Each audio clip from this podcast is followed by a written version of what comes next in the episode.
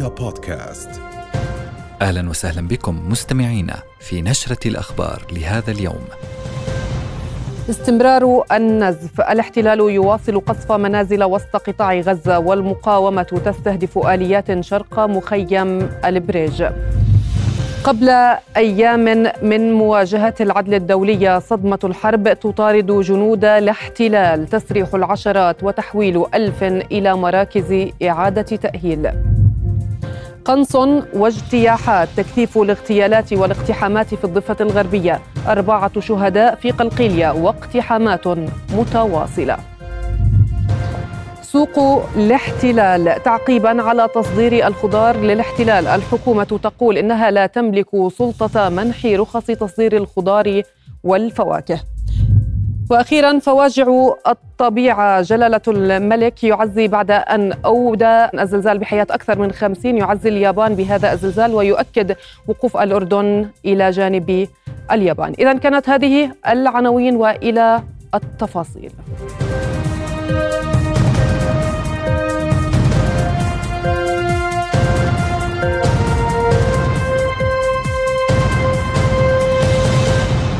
أهلا بكم والنشرة نبدأها مع هذا النبأ العاجل والتطور على الساحة اللبنانية حيث وردنا من لبنان قبل قليل وأفادت مراسلة رؤيا من هناك بسماع دوي انفجار في الضاحية الجنوبية للعاصمة اللبنانية بيروت.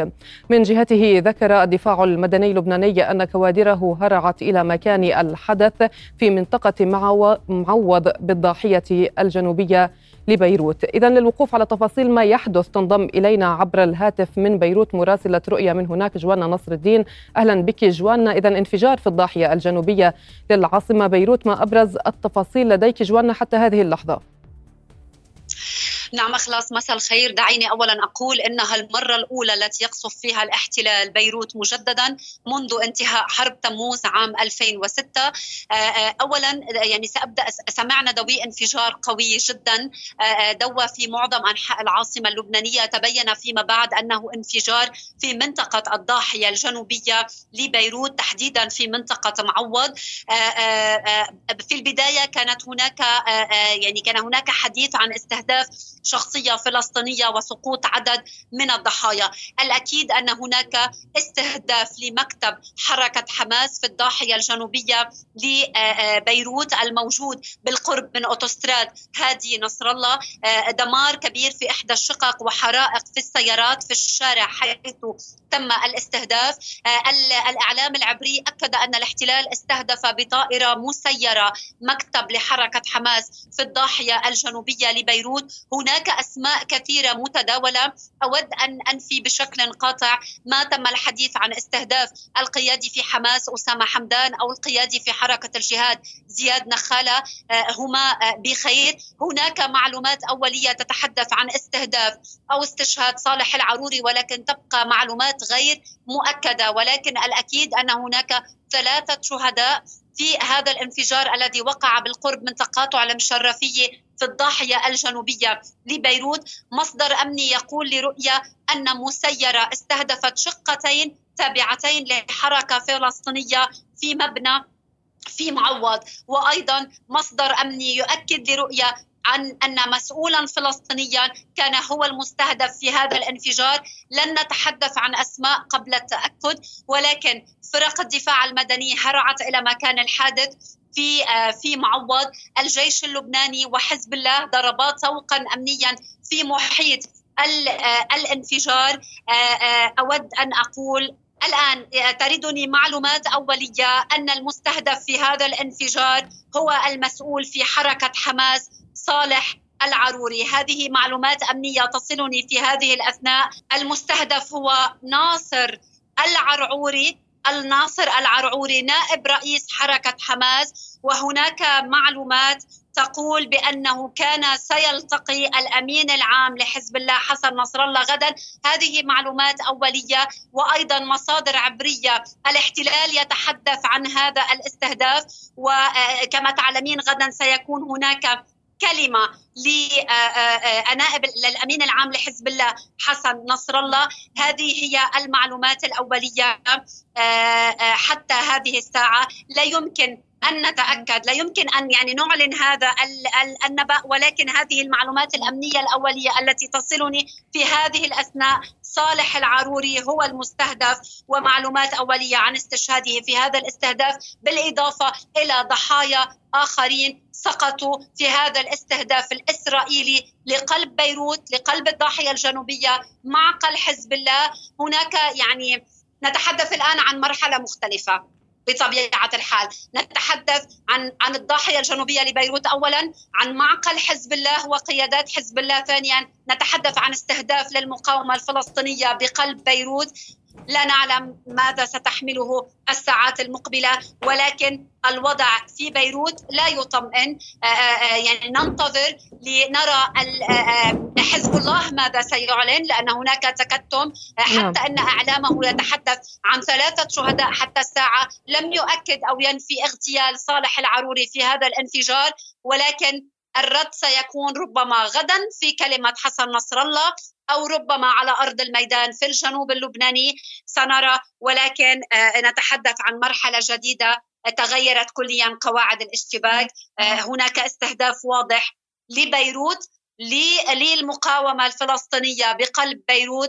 آه هذا هي الأجواء حتى هذه الساعة. يعني كل ما وصلنا نقلنا آه آه إليكم. آه وننتظر يعني توضيح الصورة تماما. ننتظر أن نتأكد من أنه صالح العاروري نائب رئيس حركة حماس. نعم أشكرك جزيل الشكر جوانا نصر الدين مراسلة رؤيا في بيروت وأكيد ستنضمين إلينا عبر تغطية رؤيا آه، المفتوحة. شكرا جزيلا جوانا. وإلى غزة وفي اليوم الثامن والثمانين للعدوان على القطاع المحاصر تجدد القصف البري والجوي للاحتلال على خان يونس جنوبي القطاع فيما استأنف الاحتلال قصفه المدفعي شرقا. ولا تزال أصوات اشتباكات عنيفة مع قوات الاحتلال تسمع في محاور التوغل شمال قطاع غزة. وارتكب الاحتلال 15 مجزرة في قطاع غزة استشهد فيها 207 فلسطينيين وأصيب 338 خلال 24 ساعة. فيما أكدت وزارة الصحة أن الحصيلة الإجمالية للعدوان تجاوزت 22 ألف شهيد وأزيد من 57 ألف مصاب منذ السابع من تشرين الأول الماضي. وكثف الاحتلال الإسرائيلي قصفه في خان يونس ومخيم الانصراط وسط القطاع. كما استهدف منزلا سكنيا في منطقة دير البلح وسط قطاع غزة ما أسفر عن استشهاد أربعة فلسطينيين. إلى ذلك جدد الاحتلال قصف مقر جمعية الهلال الأحمر الواقع في خان يونس جنوبي القطاع للمرة الثانية خلال ساعات قليلة. أعلنت كتائب القسام إجهازها على خمسة جنود إسرائيليين من المسافة صفر شمال شرق مخيم البريج وسط قطاع غزة. كما أعلنت كتائب القسام استهداف دبابة ميركافا إسرائيلية بقذيفة الياسين 105 في منطقة القرارة شمال مدينة خان يونس جنوبي القطاع. مشيرة إلى استهدافها ناقلة جند بعبوة العمل الفدائي في منطقة معا جنوب شرقي خان يونس. واستهدف القسام تجمعا لآليات وجنود الاحتلال جنوب شرق مدينة خان يونس بقذائف الهون بالإضافة لاشتباك مقاتليها مع قوة إسرائيلية راجلة من نقطة الصفر وذلك شرق مخيم البريج وسط القطاع وأجهزوا عليها. إلى ذلك أعلنت سرايا القدس استهداف دبابة ميركافا إسرائيلية بقذيفة أر بي جي شرق مخيم البريج وسط القطاع واشتباك مقاتليها مع جنود الاحتلال وأوقعوا فيهم إصابات محققة. هذا ونشرت سرايا القدس مشاهد من استهداف مقاتليها لآليات الاحتلال في محور التفاح والدرج شرق قطاع غزة.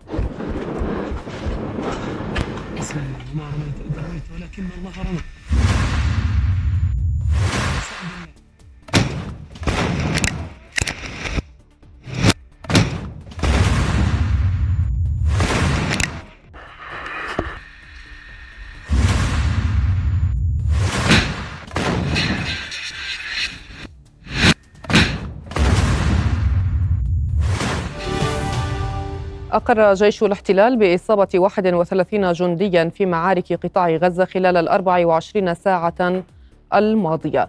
وفي السياق كشف موقع عبري عن ظهور أعراض ما تسمى بصدمة المعركة على ما لا يقل عن 1600 جندي منذ بدء العملية البرية على غزة في السابع والعشرين من تشرين الأول الماضي.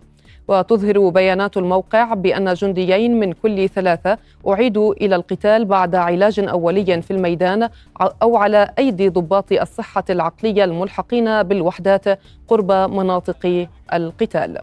كما أفاد الموقع بتسريح نحو 250 جنديا جراء استمرار أعراض صدمة المعركة وإدخال ألف آخرين إلى مركز تأهيل الجبهة الداخلية بجيش الاحتلال. ومنذ بدء العدوان على القطاع يعالج نحو 3475 جريحا من الرجال والنساء بدرجات مختلفة معظمها جسدية. فيما يعالج أزيد من 64 ألف جندي معاق في جيش الاحتلال.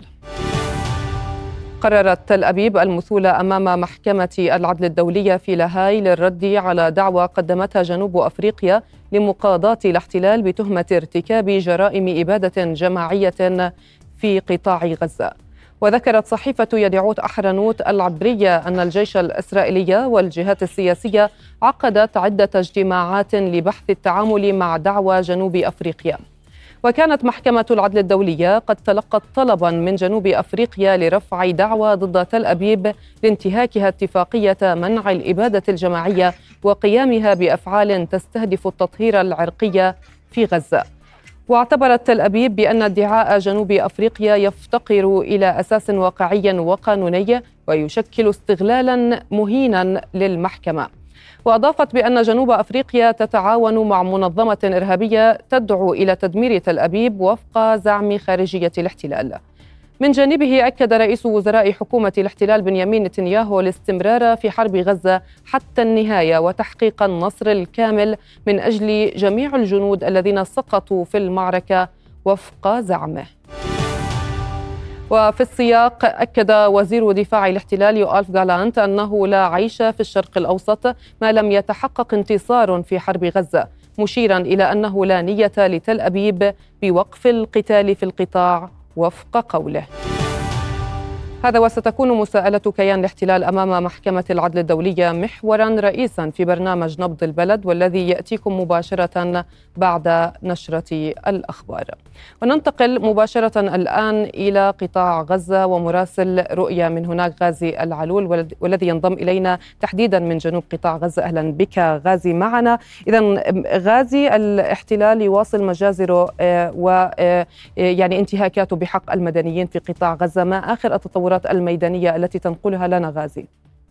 نعم تحية لك إخلاص. دعينا نبدأ من المنحنى الواضح خلال الساعة الأخيرة والذي يتعلق باغتيال نائب رئيس المكتب السياسي لحركة حماس صالح العاروري في استهداف ضاحية الجنوبية في بيروت وهو الأمر الذي ينبئ بعدة سيناريوهات. إما أن يأخذ نتنياهو هذا الاغتيال ويخرجه للجمهور الإسرائيلي على أنه صورة النصر التي من الممكن أن ينهي بها الحرب أو أننا أمام حرب إقليمية واسعة خاصة أن هذا الاغتيال كان في العاصمة اللبنانية بيروت وعمليا نتحدث عن انتهاك لهذه السيادة وهو الأمر الذي من الممكن أن يفجر آه، محاور قتال عدة في آه، الشمال بالتحديد آه، مع حزب الله وأيضا ربما في العراق وسوريا. هذه السيناريوهات الآن مطروحة وقراء السياسة يعترفون بأننا أمام منعطف حاد وقوي للغاية، هذا بغض النظر عن ما ستؤول إليه الأمور هنا في قطاع غزة، اغتيال صالح العروري هو أمر حساس للغاية،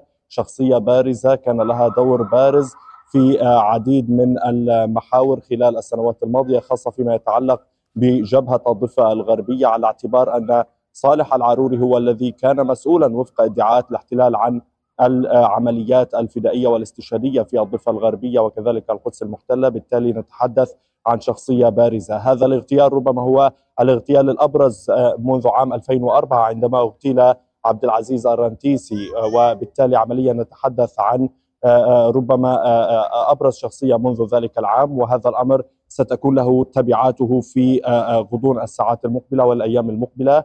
هذا الأمر بطبيعة الحال سيلقي بظلاله فيما يتعلق بعملية المفاوضات التي تجري في مصر أيضا حول أهداف الاحتلال الذي من الممكن أن يذهب نحو المزيد من الاغتيالات إذا ما نظر إلى هذه الصورة أو هذا الأمر على أنه صورة نصر من الممكن أن يراكم عليها فيما يتعلق باغتيالات أخرى أو أنه قد يكتفي بهذه أو هذا الاغتيال وينهي من خلاله هذه الحرب، بالتالي عمليا نحن نتحدث عن ساعات حاسمة، أيام حساسة للغاية، ولكن بطبيعة الحال في هذا الاغتيال المشهد تغير كليا عما كنا نشهده طوال 88 يوما. هنا في قطاع غزة لم يتغير الحال قبل اغتيال العروري، كان هناك استمرارا لاستهداف المدنيين، استهداف منازل مهولة بالسكان منذ أو خلال 24 ساعة رصدنا هنا في قطاع غزة 15 مجزرة ارتكبت بحق عائلات فلسطينية. 207 من الشهداء ارتقوا. هو الأمر الذي رفع عدد الشهداء إلى أكثر من 22187 شهيدا.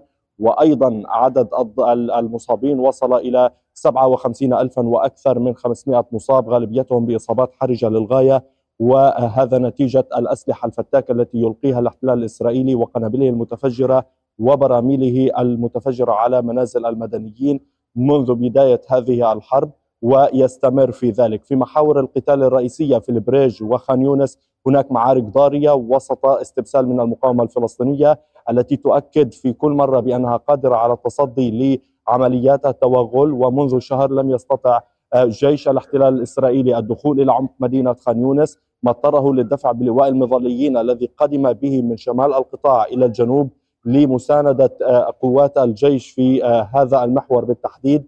نتحدث عن 30 ألف مقاتل إسرائيلي في مدينة خان يونس يرافقه عدد كبير من الطائرات الاستطلاع وكذلك الحربية وأيضا طائرات الكواد كابتر. كل هذه القوات تحاول الوصول إلى عمق مدينة خان يونس ولكنها تفشل في تحقيق أهدافها البارزة داخل قطاع غزة المتعلقة باغتيال قادة حماس أو حتى تحرير الأسرى والرهائن في يد المقاومة الفلسطينية أو على الأقل تدمير وتقويض قدرات المقاومة في الشمال وفي جنوب القطاع. بالتالي عمليا نتحدث عن عبث عسكري لجيش الاحتلال في هذه المحاور ولكن في المقابل المقاومة الفلسطينية تسطر بطولات متعلقة بتدمير آليات الاحتلال كما تظهر في صور الفيديو والمقاطع المصورة وأيضا في البيانات الرسمية التي تؤكد قتل عدد كبير من جنود الاحتلال.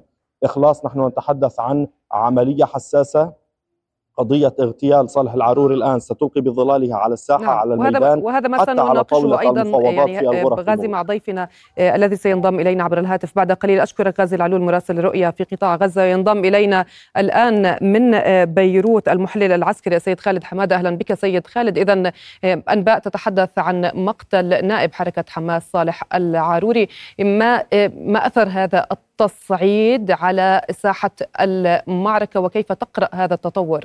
مساء الخير يعني صالح العروري اسمه آه التصق بعملية 7 أكتوبر سيما أنه كان للعروري يعني آه أحاديث آه نقلتها صحف أجنبية تكلم فيها عن عملية لحركة حماس تتحضر وتكلم كذلك عن كذلك أنشطة إسرائيلية يعني العروري هو أول من تناول عملية طوفان أقصى طبعا دون أن يسميها وطبعا هو معروف بأنه حلقة وصل بين حركة حماس وإيران وحركة حماس وحزب الله وهو طبعا شخصية مستهدفة وصدر أكثر من من كلام صحفي يتكلم انه العروري هو ضمن الشخصيات التي تسعى إسرائيل إلى اغتيالها. هلا وجود العروري طبعا في بيروت ربما هو طبعا شخصية متابعة من قبل أجهزة مخابرات إسرائيلية وربما دولية وربما هناك تقاطع لمجموعة أجهزة على يعني لمتابعته. وطبعا يعني اغتياله في وسط الضاحية الجنوبية في منطقة أمنية محسوبة على حزب الله. هو يحمل أكثر من رسالة يعني. أولا ما ما عجزت إسرائيل عن تحقيقه في غزة. ها هي تنفذ جزءا منه في بيروت. وربما يعني ستبني إسرائيل على هذا الاستهداف الذي نجحت به. لتقول أنها يعني حققت انجازا ما بعد حوالي 90 يوم من الحرب في غزة لم تحقق فيها شيئا إلا الدمار. كذلك يعني هناك يعني ما يمكن قراءته إنه بيروت دخلت ضمن دائرة الاستهداف على الأقل يعني الشخصيات المرتبطة بحركة حماس أو لنقل يعني أينما هم قادة حماس هم مستهدفون وبالتالي يعني دخلت الضاحيه الجنوبية ضمن دائرة الاستهداف هذه. هذا طبعا يعني يفتح ربما أفق جديد لهذا الصراع المفتوح بين حركة حماس و وإسرائيل وبالتالي يعني يمكن القول ان دخلنا نحن مرحلة جديدة الآن هي مرحلة الاغتيالات السياسية نعم. التي يعني ربما ربما يعني ستكون هي احدى الخيارات الإسرائيلية التي يعني ربما تستطيع إسرائيل من خلالها تحقيق نجاحات معينة دون الاضطرار إلى خوض ولكن هل هل سيبقى حزب الله صامتا يعني بعد هذا الاغتيال وهو الاغتيال الأبرز منذ عام 2004 يعني يعني ما تقولينه صحيحا ولكن في النهاية حزب الله حصر نشاطه في في هذا يعني التراشق العابر للحدود بين لبنان وفلسطين المحتلة آه طبعا هناك تهديدات إسرائيلية لحزب الله آه ولكن آه أعتقد يعني إنه اغتيال العروري يمكن القول إنه يعني نشاط خارج عن المألوف الميداني الذي نراه في غزة وخارج عن المألوف الميداني الذي نراه في جنوب لبنان. آه نحن في مرحلة جديدة يعني مرحلة الأعمال الاستخبارية التي يعني ربما تصبح هي الجهد الرئيسي بعد كل الفشل الميداني في غزة. نعم، هل نحن سيد خالد متجهون نحو حرب إقليمية لربما بعد هذا التصعيد؟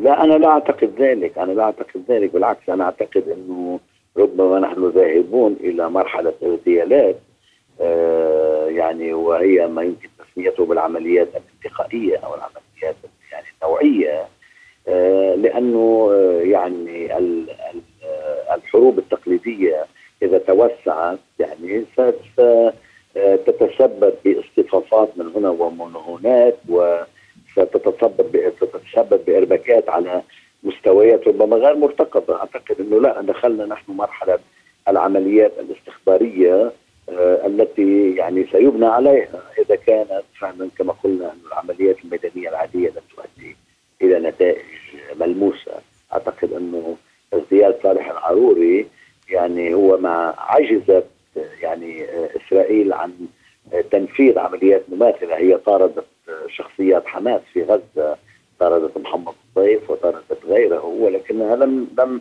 لم تستطع تحقيق أي شيء.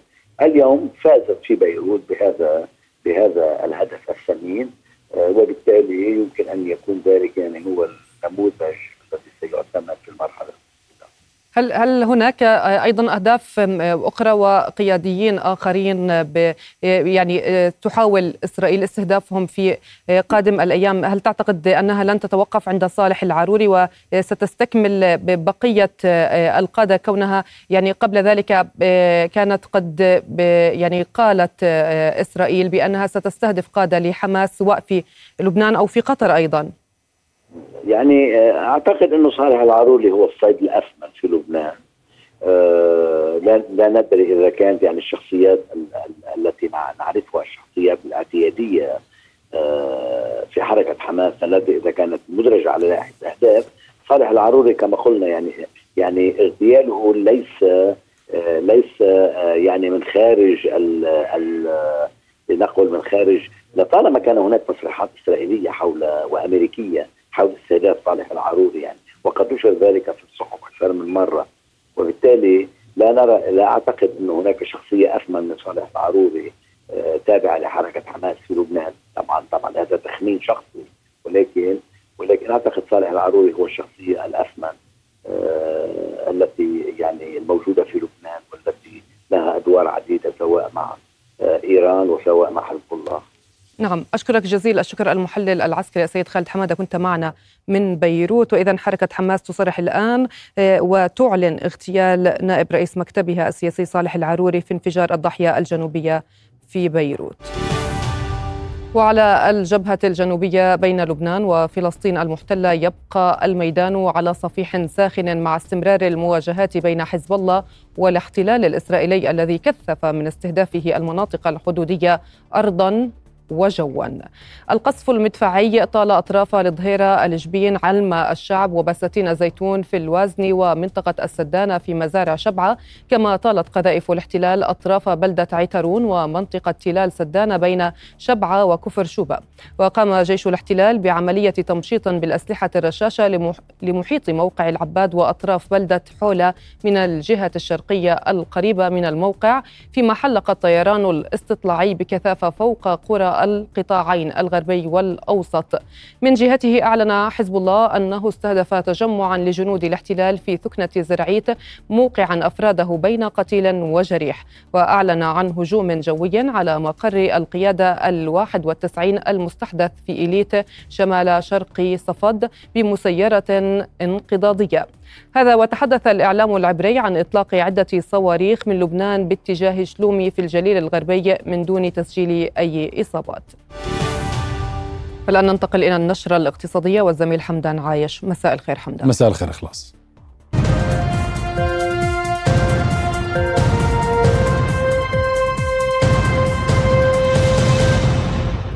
أهلا بكم. خلال مؤتمر صحفي استعرض فيه أهم منجزات 2023 أكد وزير الزراعة خالد الحنيفات أن الوزارة لا تمنح رخص تصدير الخضار والفاكهة ولا تملك منح رخص التصدير قانونيا وإنما تمنح رخص استيراد لحماية المنتج المحلي. في التصدير حقيقة عم نحكي إحنا عن دولة لا آه، تستورد ولا تصدر ولا ليس لدينا رخص تصدير. نحن لدينا رخص استيراد. حماية للمنتج المحلي، ليس لدينا رخصه تصدير، فبالتالي أنا لا أملك هذا الحق قانونيا. أه تحديث أه المخاطر هذا قضيه هي قضية مهمة جدا. إحنا يعني حقيقه لا تمنح رخص لا نمنح رخص تصدير. لا نملك المنح رخص تصدير قانونيا. وفي حال إنه إحنا منعنا قد ترفع قضايا علينا وعلى الحكومة. اللي بنحكي فيه هل تستطيع الوزاره أن تمنع؟ لا تستطيع سيدي هذا هذا هذا هذا غير مرتبط هذا غير مرتبط بعمل حكومي، هذا قطاع خاص. نحن ليس لدينا رخص تصدير، لدينا رخص استيراد. الموافقات استيراد من عندنا.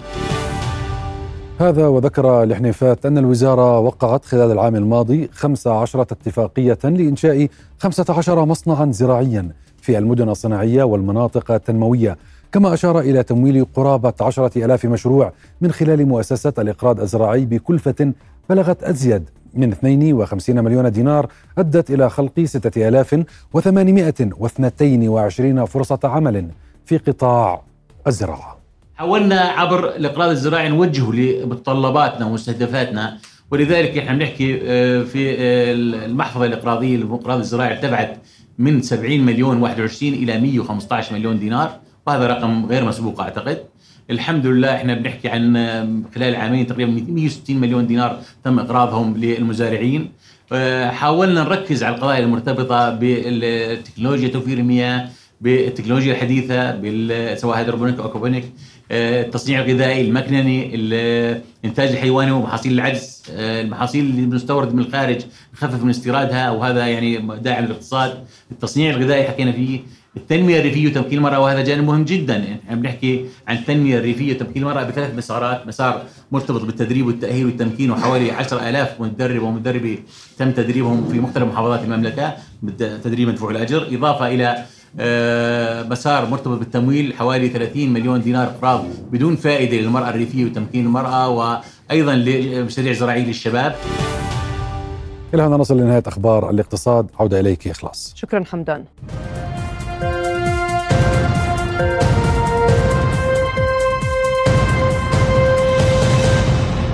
إذا نعود إلى بيروت وآخر التطورات من هناك ومعنا مباشرة من بيروت مراسلة رؤية جوانا نصر الدين أهلا بك جوانا. إذا بعد اغتيال صالح العروري ما أبرز التطورات لديك جوانا حتى هذه اللحظة؟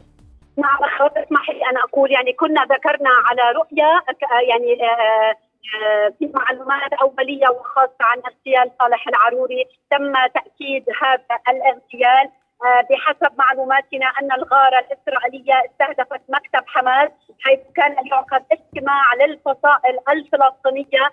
تم اغتيال صالح العروري المسؤول في الضفة الغربية وثلاثه آخرين وإصابة 11 شخصا توزعوا على المستشفيات. سوق أمني كبير في المكان، المعلومات الأولية أيضا لدينا أن الأمين العام لحزب الله حسن نصر الله أجل كلمته التي كانت مقررة أي آه، يلقيها غدا. في ذكرى اغتيال قاسم آه، سليماني. آه، نتحدث عن اغتيال كبير بالمعنى الأمني، كبير بالمعنى العسكري وكبير بالمعنى السياسي، يبدو أن الاحتلال يسعى لتسجيل نصر بالنقاط ضد حماس خارج قطاع غزة لعجزه عن تسجيل أي انتصار داخل القطاع. وهذا يعني لكن أيضا تغير في قواعد الاشتباك بقصف بيروت للمرة الأولى منذ عام 2006 هذا يمكن أن يفتح الباب على ردود على الاغتيال خارج قواعد الاشتباك وأمام أطلاق الصواريخ صواريخ على اهداف إسرائيلية من جنوب لبنان. حتى الساعة يعني نحن نتوجه إلى أقرب مكان يسمح به الجيش اللبناني من موقع الانفجار. ولكن بحسب علم ما علمنا أن طوقا امنيا مشددا يفرض آه، حول هذا الانفجار يمنع الاقتراب. هناك احتراق كبير لعدد من السيارات ودمار في آه، الشقة التي كان يتواجد فيها عناصر آه، من حماس في اجتماع للقادة الفلسطينية. يعني اغتيال صالح العروري ليس بالاغتيال السهل. صالح العروري الذي يعرف بأنه مهندس وحدة الساحات صالح العروري الذي آه، كلف إليه إبلاغ نصر الله بعملية 7 أكتوبر وبالتالي آه، ننتظر ماذا سيكون الرد. رد فعل حزب الله بالدرجة الأولى آه، ماذا سيكون عليه الرد؟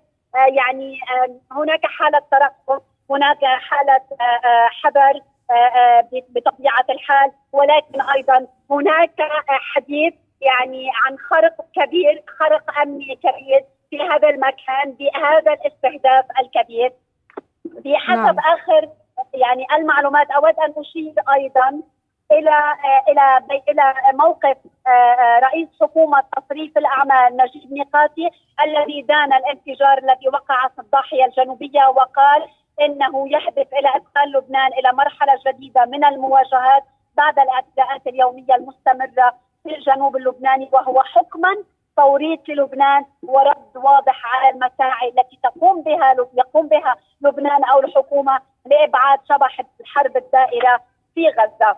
نعم أشكرك جزيل الشكر مراسلة رؤيا جوانا نصر الدين في بيروت وأكيد, وأكيد ستنضمين إلينا آه، لاحقا لمعرفة آه، التطورات أولا بأول. وينضم إلينا الآن عبر الهاتف المحلل السياسي السيد حازم عياد. أهلا بك سيد حازم. إذا بعد اغتيال صالح العروري نائب رئيس حركة حماس في قلب بيروت وفي الضاحية الجنوبية تحديدا. كيف تقرأ هذا التطور ولماذا صالح العروري تحديدا؟ آه، يبدو أن إسرائيل لم تجد اهدافا يعني في قطاع غزة فاتجهت إلى لبنان وهي تخوض بذلك مغامرة كبرى يعني بفتح جبهة جديدة وتوسعة والهروب من الحرب إلى حرب أوسع. ومن هزيمتها في العسكرية والميدانية في قطاع غزة نحو هزيمة أخرى يعني. هي تهرب من واقع بدأ يتشكل في قطاع غزة وباحثة عن صورة نصر. تأمل أن يرضي هذا الجمهور الإسرائيلي. آه، يأمل نتنياهو ومن معه أن يمثل ذلك يعني آه، جزء يرفع من رصيده في الساحة الإسرائيلية. قبل قليل قرأت تهنئة من رئيس من أحد أعضاء حزب الليكود اللي هو داني دانون يهنئ به الجيش الإسرائيلي بهذه الجريمة. كذلك هناك يوسي ميليمان اللي هو يعني مراسل حربي إسرائيلي يقول أن هذه العملية تمت آه، بالتعاون بين الجيش الإسرائيلي و آه، الموساد.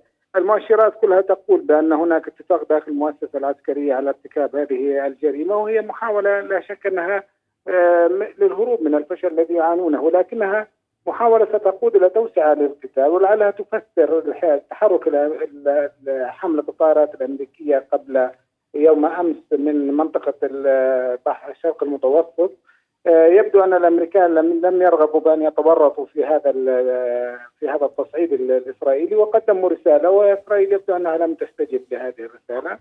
الأمور ذاهبة على الأرجح إلى التصعيد. نعم. وأن يكون هناك رد فعل متوقع من حزب الله آه، لا يعلم إذا كان سيتم احتواء ردة الفعل آه، من قبل آه، حزب الله والمقاومة في جنوب لبنان أما أنها ستقود نحو توسع كبير للقتال. بمعنى هل سترد إسرائيل على يعني أي عملية تصعيد من قبل حزب الله وضربات في العمق داخل الكيان الإسرائيلي. نعم رئيس حكومة تصريف الأعمال نجيب مقادي سيد حازم قبل قليل يعني دان هذا الانفجار وقال أنه يهدف إلى إدخال لبنان إلى خط المواجهة بشكل مباشر، هل تعتقد بأن هناك سيكون رد فعل لبناني تجاه ما حدث وخاصه أن الأمين العام لحزب الله حسن نصر الله كان قد قال في كلمته قبل نعم. شهرين بأن أي اغتيال لأي قائد سواء كان فلسطينيا أو لبنانيا سيكون الرد عليه بشكل مباشر وقد يدخل لبنان لربما إلى حرب مباشرة في الصراع الدائر في غزة. علينا أن نتذكر أن من قام بهذا الهجوم هم الإسرائيليين، أن من بادر في توسعه جبهات القتال والضرب في عمق لبنان كان الاسرائيليين، وبالتالي رده فعل حزب الله والمقاومة اللبنانية ستكون يعني متوقعة وشبه مؤكدة الموضوع الآن يتعلق برده الفعل الاسرائيليه على الضربه التي ستتلقاها من جنوب لبنان ومن المقاومة اللبنانية، هل ستتقبل هذه الضربة وتمتصها وتحتويها وتعتبرها استحقاقا ويعني صفعة يمكن تحملها أم أنها سترد على هذه الهجمات وتتوسع دائرة القتال، أعتقد أن الولايات المتحدة الأمريكية ستضغط على إسرائيل باحتواء وامتصاص هذه الصدمة. آه، ولعل تحريك كما قلت تحريك حملة الطائرات الأمريكية هي رسالة لإسرائيل بأن تذهب بعيدا في هذه في الفعل ورد الفعل. لكن أعتقد أن بما أن إسرائيل هي التي شنت الهجوم فقد أعطت مبررا قويا لحزب الله والمقاومة في جنوب لبنان للرد. وهذا الرد أصبح استحقاق يعني لا بد منه. أما بالنسبة لردة الفعل الإسرائيلي هي التي ستحدد إن كنا سنذهب إلى مواجهة شاملة أم فقط هي ستحتفي بهذا الإنجاز وستسعى لامتصاص الضربة وستقدمه للجمهور الإسرائيلي على أنها حققت أخيرا إنجازا بعد فشلها الكبير في قطاع غزة وفي آه، مواجهة المقاومة آه، الفلسطينية. ولعلها محاولة إسرائيلية للخروج من الحرب يعني قد تقرأ بطريقة أخرى أنا محاولة للخروج من من هذه الحرب التي بدأت تغرق بها بتقديم إنجاز تذهب آه، بعده إلى صفقة أو لعملية وقف إطلاق نار. يعني ليس واضحا المبررات الإسرائيلية للإقدام على هذه المغامرة لكنها مغامرة كبيرة وقد تتولد عنها ردود فعل. لننتظر ردة الفعل الإسرائيلية على الضربة التي ستتلقاها على الأرجح من لبنان. نعم. إن كانت ستمتصها أم سترد بذات العنف نعم. والقدر وبالتالي ستدخل المنطقة في إطار صراع آه، يعني قد يتسع إقليميا بشكل جدي في المرحلة المقبلة نعم ديوان رئاسة آه، الوزراء الإسرائيلية الآن له تصريح يقول بأن رئيس الوزراء الإسرائيلي بنيامين نتنياهو طالب الوزراء بعدم التعليق على اغتيال صالح العروري هذا على ماذا يدلل آه، سيدي؟ يعني قد يكون مؤشر على أن نتنياهو يريد امتصاص اثر الصدمة التي سيتلقاها فيما بعد. أعتقد أن اللبنانيين سيبرون الإسرائيليين من هذا من هذا الهجوم ولكنه قد يعطي مؤشرات على أن إسرائيل تريد أن تحتوي هذه الضربه وتحاول أن يؤدي ذلك إلى اشتعال حرب اوسع. يعني يبدو لي أن هذه حسابات خاصة بنتنياهو وخاصة أيضا بجالانت يعني وزير الدفاع الذي يشعر بأنه مهزوم وفي مأزق كبير ويحاول أن يعطي آه، دفعه آه، كبيرة للحرب ولأن هناك إنجازات يحققها جيش الاحتلال. هذه الحسابات آه، قد تدفع نتنياهو إلى أن يحاول أن يستثمر في هذه الضربة وألا يتورط في حرب أوسع وأن وأن يجعل منها وسيلة للنزول عن الشجرة، قد تكون وسيلته للنزول عن الشجرة وقد لا تكون. هذا يعتمد على الفعل ورد الفعل في خلال الأيام القليلة القادمة. نعم. أنا أظن انه الذهاب إلى استنتاجات نهائية صعبة لكن نحن الآن على الحافة يعني على حبل مشدود قد تجد المنطقة نفسها في أتون حرب واسعة إقليمية تتسع ولا يعني تنحسر فقد نجد انفسنا نحو مسار آخر مختلف عما كنا نتوقعه ان نذهب إلى وقف لإطلاق النار وعملية تفضي إلى آه، انهاء لهذه الحرب بشكل آه، متسارع. نعم. هذه مسألة يجب علينا أن ننتظرها خلال الساعات القليلة القادمة نعم أشكرك جزيل الشكر المحلل السياسي حازم عياد من عمان كنت معنا ننتقل مباشرة إلى المحلل العسكري السيد هشام. خريسات أهلا بك سيد هشام. اذا بعد اغتيال صالح العروري نائب رئيس حركة حماس كيف تقرأ هذا الاستهداف عسكريا خاصة وأنه استهدفه واغتاله في قلب العاصمة اللبنانية بيروت؟ طبعا يسعد مساك نحن على إسرائيل تلعب على لعبة سياسة حافه الهاوية. حاملة الطائرات الأمريكية بالمناسبة كانت تستعد للإقلاع. لأنها شعرت بأن إسرائيل تريد أن تهاجم حزب الله وارادت أن تحرج حزب الله وأن تبتعد حتى لا تقع حرب شامل بالشرق الأوسط بين إيران وبين أمريكا. قد لا تستخدم بها الأسلحة التقليدية على الإطلاق. فسارعت إلى الرحيل. وما أن بدأت تستعد ليومين من أجل الرحيل حتى تفاجأت بهذه العملية. نحن سيدتي كما تعلمين وحضرتك يعني غطيتي هذا الموضوع ب بالشرح الوافي. يعني أنا على الأقل معي آه، حرب إحنا حرب الاستنزاف تعني آه، سحب القوات كلها من الأنفاق من فوق الأنفاق والركون إلى منطقة محمية وآمنة. ومن ثم تبدأ عملية الاغتيالات بناء على معلومات استخبارية. وهذا ما حدث قبل يومين عندما استهدفت إسرائيل خمس جنرالات في جنرالات برتبه عميد من الحرس الثوري الإيراني. ولم تنطق ببنت شبه إيران لأنها لا تريد أن تتورط وتعترف وتقول بأننا غير قادرون على الرد آه ليس وهذا اليوم تم اغتياله طبعا نحن هذا الشخصية هذا الشخصية طبعا تتهم تتهم إسرائيل بأنه هو المخطط العقلي المدبر نعم. لتنظيم حركة حماس بالقصف والرشقات من لبنان وتتهمه بأنه من المعدين والمخططين لعملية اجتياح السياج باتجاه المستعمرات ومتهم أكبر تهمة بنظرهم طبعا أنه يميل إلى الجناح الإيراني الحرس الثوري يعني حماس منقسمه إلى قسمين. قسم ليس يب... لا يقترب كثيرا من إيران حذر منها والقسم الآخر يقترب بقوة مثل حركة الجهاد الإسلامي. هذا هو محسوب على هذه الحركة. طبعا ستي بجوز تذكرين بأنه تذك... قلت لك بأن وحدة كيدون وهي تابعة لجهاز الموساد قد خرجت لتوق... لتنفيذ أوامر رئيس الوزراء باغتيال القادات، نحن نتكلم عن بروتوكول ميونخ، بروتوكول ميونخ يعني استهداف إذا لم تستطع الوصول إلى قادة حماس بالأنفاق أو قادة منظمة التحرير الفلسطيني كما كان سابقا، فما عليك إلا أن تبدأ حتى تحين الفرصة لقتلهم في الأنفاق أن تستغل هذه الفرصة بروتوكول ميونخ أن تستهدف القادة العسكريين في الخارج. آه، يعني هنا فشل استخباري ذريع لحزب الله لأنه الضربه في حارة حريق ووضعته في زاوية ليس هنالك الكثير لكي يعمله حزب الله لأن لأن الضاحية الجنوبية وبيروت لن يكون هنالك لبنان وقد شاهدوا الطيران. الطيران الاسرائيلي أصبح رادع لهذا المحور ولا يستطيع أحد أن يجازف به. أيضا الخيارات معدومة أو قليلة لحزب الله وإيران لم تدافع حتى عن قتلاها. الوضع محرج آه، للغاية. نعم ولكن هل آه، تتوقع أننا ذاهبون باتجاه حرب إقليمية كبيرة وواسعة سيدخل أكثر من طرف في هذه الحرب وليس لبنان فقط؟ اولا أتى أمر مباشر آه، بعد العملية بثبات حاملات الطائرات الأمريكية وهذا ما يردع إيران للتنفيذ أي عملية. المشكلة سيدتي ليست هنا، المشكلة أن إسرائيل آه، مساحتها آه، فلسطين المحتله مساحتها صغيرة. وأنا أعلم يعني علم اليقين آه، بال 35 سنة اللي مضت أنهم إذا أحرجتهم كما يقول يريد أن يقذفهم ب 3500 صاروخ بالرشقة الأولى. يعني الرأس المتفجر ثلاثة طن. إسرائيل لن يكون عندها الصبر ولا الخلق ولا الاستيعاب أن الرشقة الأولى يسقط عليها بهذه الأحجام صواريخ طوله 30 و40 متر. وبوزن 12 طن و20 و22 و60 طن. سترد ردا غير تقليدي. وأنت تعرف يعني ماذا أعني. لذلك هذا نعم. الذي يقلقني أنا. آه ولكن إيران يعني حسنتها الوحيدة أنها يعني آه جبانة ومترددة وتحسب حسابها. يعني قتل الخمسة جنرالات في المبنى الزجاجي في مطار آه في دمشق مطار دمشق الدولي ولم تستطع أن تعلق حتى لا يقولوا أنها قادرة على الرد.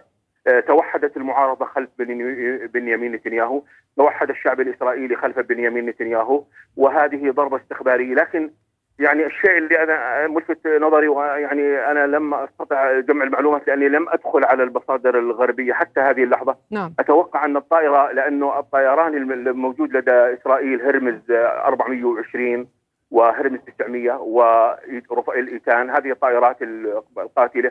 لا تستطيع حمل هذه القنابل القنبلتين التي حملتا حملتا على طائرة البرايداتورز المفترس يعني. نعم. هذه الطائرة أمريكية وثمنها أكثر من 69 مليون دولار هي التي أعتقد أنها قادت العملية واصابت الأهداف. لك سيدتي. نعم. سيد هشام يعني نعلم بأنه لم ترد أنباء إلى هذه اللحظة عن السلاح المستخدم أو القنابل المستخدمة في هذه العملية. ولكن قبل أن يعني أن أكمل معك الحديث. سيدتي هو السلاح سيدتي بي ظهر أنه طائرة مسيرة. طائرة مسيرة ولكن صح. قد تحدثت بأنه لم ترد معلومات مفصلة حول يعني طبيعة ونوع الأسلحة التي يعني تم استهداف المبنى من خلالها.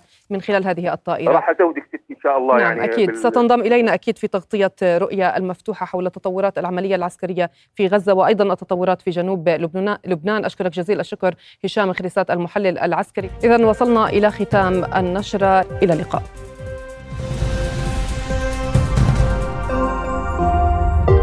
رؤيا بودكاست.